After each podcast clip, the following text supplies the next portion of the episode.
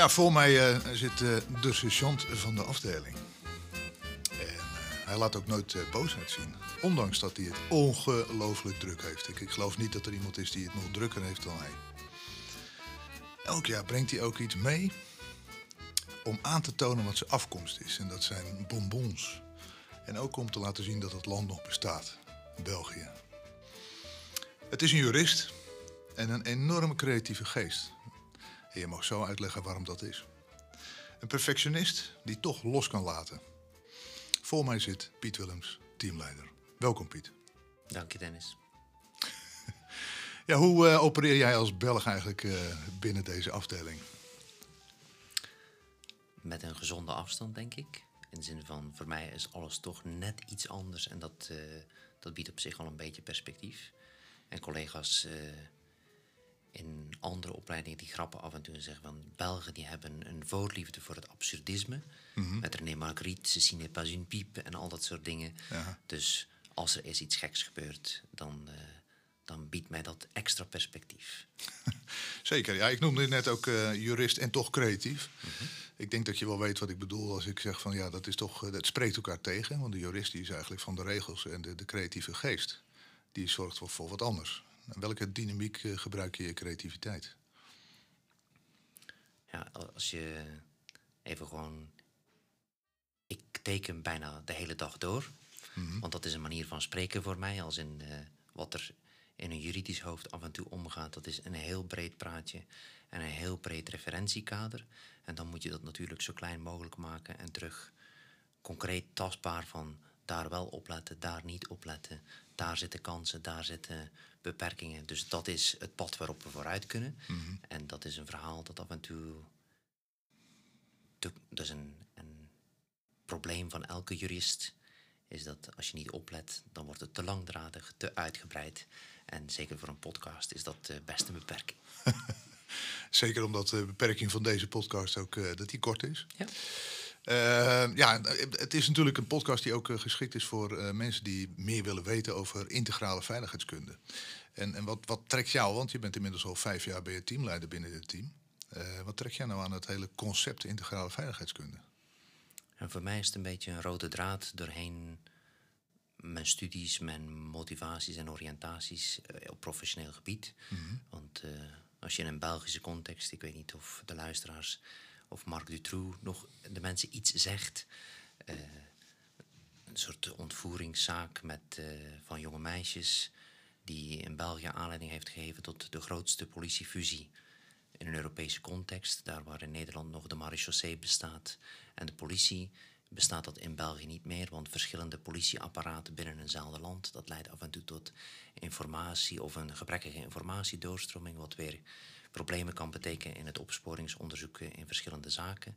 En ook eh, als, als een Belg, ja, dan eh, ben je net nog iets kleiner dan Nederland in een Europese context. Dus dan begrijp je ook heel goed dat uiteindelijk alles in de samenwerking zit en je van het voortbestaan economisch en in veiligheid eigenlijk afhankelijk bent van naar het grotere plaatje kijken en voortdurend integraal werken.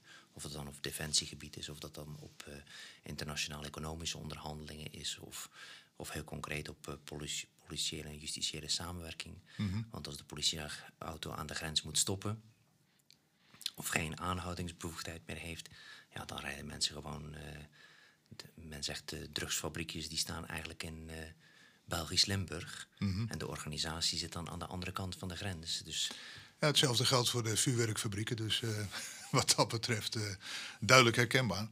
Eh, maar is dat ook dan, eh, ook dat eerste woord integraal, is dat, is dat dan ook voor jou je motivatie en misschien wel de inspiratie om hier te blijven? nou, het is een belangrijke drijfveer in de zin van. Het is een lage landenfenomeen, dat integrale veiligheidskunde van origine. Dus hier zijn we gewoon. We zijn dynamischer omdat we kleiner zijn. We moeten gewoon veranderen. En dus dat, dat, dat resoneert heel sterk met wie ik ben en ook hoe ik voor een stuk denk. Dat, eh, wat ik daar straks al zei over een jurist kijkt altijd heel breed. En dat he- dus in wezen inherent aan een integrale aanpak. Je hebt een brede blik nodig. Je mag niet vanuit je enge blik naar, eh, naar een veiligheidsproblematiek kijken. Dus het is, eh, het is een soort als, als een vis in het water. En wat voor aansluiting hebben we eigenlijk met onze ja, leveranciers van studenten, of in ieder geval de plekken waar de studenten terechtkomen? Die aansluiting die is heel verscheiden, denk ik. In de zin van, we doen dat in eerste instantie hebben we in de manier waarop we docentenpopulatie recruteren, mhm. kiezen we er anders dan veel andere opleidingen voor om uh, geen exclusieve docenten bij ons in huis te huren. Dus vaak hebben mensen nog ergens of part-time of in uh, freelance consultancy of op een andere manier nog een actieve band met het werkveld. Mhm. Of als we ze wel volledig binnentrekken, ja, dan hebben ze een absolute expertise en een openheid naar dat werkveld. En een, uh, dus in elke vacature bij ons staat een band met het veiligheidsdomein. Anders kom je er in principe bij ons niet in. Want als je voor de klas staat, voor een groep staat, studenten begeleidt, dan moet men voelen dat, men, dat je weet waar het over gaat. Precies. Uh, en bij de deeltijdopleiding heb je naast dat, uh, naast dat personeel heb je bij de deeltijdopleiding gewoon een één op één band met het werkveld. Want daar zit je, de, de, het kenmerk van IWK in Den Haag, zowel bij deeltijd als bij duaal, is dat we uh, in de begeleidingstrajecten, zeker in de hogere jaren, dat we gewoon ook meerdere keren op de werkplek komen en dat we een band opbouwen met de organisaties die bij herhaling uh, plaats hebben voor onze studenten. Dus of mhm. dat duaal of deeltijd is, met die plekken waar we jarenlang mee samenwerken, daar weten we wat er op de werkvloer leeft en zijn we ook aangehaakt om een aantal dingen te doen. Nou, kan ik me voorstellen na dit hele relaas, want je gaat toch vrij snel, is dat er toch een paar mensen afhaken op uh, de terminologie die je hebt gebruikt. Ja. Uh, deeltijd en duaal, wat, wat, wat houdt dat even kernachtig in? Deeltijd is in essentie een opleidingsvorm waarbij iemand die al werkzaam is, en meestal werkzaam in het veiligheidsdomein, mhm. en zich wil gaan doorontwikkelen naar een HBO-diploma wil behalen, die bij ons één dag in de week naar school komt. Mhm. En voor de rest aan competentieontwikkeling en doorontwikkeling binnen hun bestaand beroep doet. De duale variant is een iets ander opzet. Uh, dat is uh, een vrij uniek iets in Nederland. In van, wij zijn de enige opleiding IVK die een duale variant aanbiedt. En daarmee mhm. trekken we een groep jonge studenten aan. Uitstromers uit HAVO en MBO en, uh, en het andere vormen van het voortgezet onderwijs. Ehm, om twee jaar een hele goede theoretische en praktische basis bij ons op school te verwerven. En dan twee jaar lang vier dagen in de week gaan werken en één dag bij ons terugkomen voor verdieping. Dus die idee is, vier, het is effectief vier dagen werken en niet vier dagen stage. Ze hebben wat uh, in Nederland heet een leerarbeidsovereenkomst. Dus ze zijn effectief een werknemer bij een organisatie en staan dus niet aan het kopieerapparaat en koffie schenken voor iedereen op de afdeling, maar ze moeten garanderen en ze worden helemaal betrokken bij ja, de normale werking van een, van een organisatie. Het is een stukje leren door te doen. Dat is uh, heel interessant, want dan kan je eigenlijk op je cv ook gewoon twee jaar werkervaring bijschrijven. Ja, en een aardige bijkomstigheid is ook verloning. Dus naast, uh, je, kan, je, kan een, uh, je kan het misschien wat het vakken vullen bij een lokale supermarkt kan je achterwege laten, want je krijgt gewoon betaald en je kan volop in je keuze voor je studie en je professionele ontwikkeling investeren. Eén uh, nog in de week uh, terug naar school, maar dat betekent ook, uh, want ik heb eerder gehoord dat er zelfs studenten op de ABC of de SSS-eilanden terechtkomen. Hoe, hoe, wordt het dan onderwijs nog gegeven?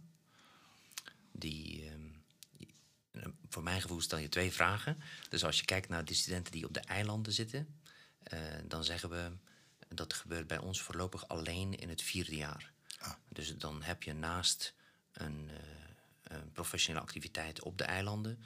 Mensen die werken in het bankwezen of in het gevangeniswezen of hebben allerhande banen uh, op Aruba, Curaçao.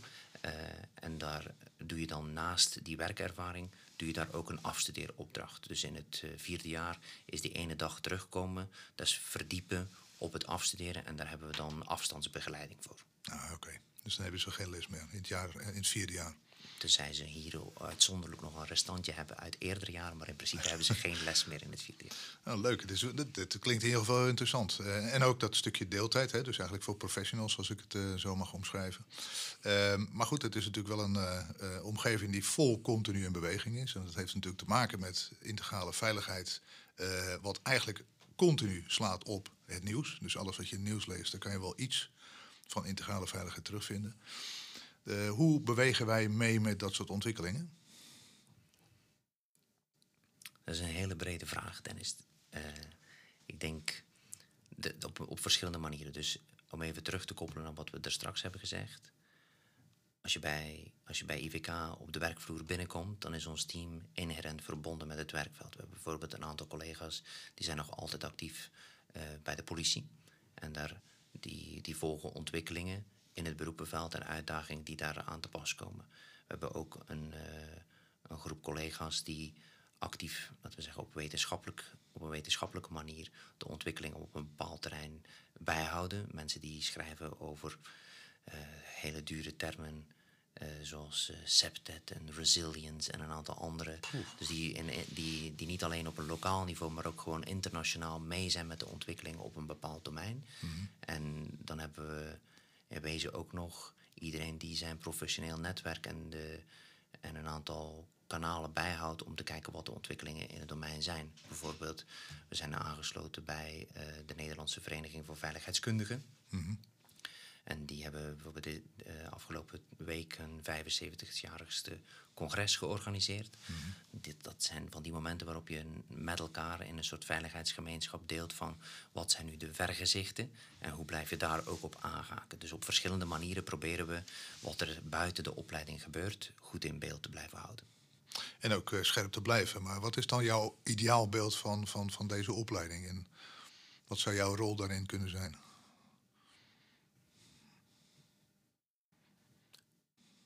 Ik laat een beduidende pauze vallen, want een ideaalbeeld dat is zo'n uh, dat is zo'n hoge lat om, om over te gaan. Mm -hmm. um, ik nou, denk... dat, misschien dat ik hem iets, iets kan uh, herformuleren. Het is meer van, als, we kijken nu naar uh, de integrale veiligheidsopleiding.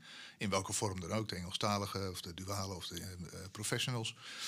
Um, het is een prachtige opleiding. Sluit aan bij de wensen, ontwikkelwensen van, de, van de, in ieder geval de actoren buiten de school. Maar uh, je hebt vast wel ook een idee van hoe het over een aantal jaren uit zou kunnen zien om het nog beter te doen. Um, ik weet ook dat je in bepaalde overlegorganen zit om daar ook over te overleggen en daar ook besluiten op te nemen. Dus vanuit jou, jouw perceptie, hoe ziet IVK, integrale veiligheidskunde, eruit over een paar jaar? Ja, ik denk dat um, de moeilijkheid voor mij is dat ideale beeld, dat is voor mij voortdurend veranderend. Dus het antwoord dat ik nu geef, dat is iets waarvan ik denk van dat is het perspectief voor de komende paar jaar. Maar dat kan best weer door ik zeg maar iets, uh, een nieuw coronagolfje of weer andere ontwikkelingen in het domein, of weer een heel ander pad inslaan. Uh, maar op korte termijn zijn we nu eigenlijk aan het kijken om het stukje onderwijs dat we aan het uh, inrichten zijn, om dat voor een groot stuk flexibeler te gaan organiseren. Dus steeds iets meer ruimte en vrijheid voor, zeker de professionals, dus die deeltijdvariant mm -hmm. die we aanbieden, om gewoon te zorgen dat hoe wij het onderwijs aanbieden, dat dat geen belemmering wordt, maar dat dat net faciliteert hoe mensen nieuwe materie oppakken en hoe ze met nieuwe kennisverwerving omgaan. Oeh, ik hoor inmiddels de aftitelings, dat muziekje. Ik, ik, weet niet of je hem ook goed kan horen, maar inmiddels hoor ik hem. Uh, ja, dat betekent dat onze tijd erop zit, helaas, uh, Piet. Um, ja, ik kan natuurlijk wel een flauw grapje gaan maken, maar uh, dat ga ik zeker niet doen. Want ik, eigenlijk wil ik je gewoon wat, wat vaker horen over dit soort onderwerpen. En ook ja, tijdens onze overleggen natuurlijk. laatste vraag eigenlijk van hoe ehm, zichtbaar ben jij als teamleider voor studenten? Dus wat, wat kun, waarvoor kunnen ze jou benaderen?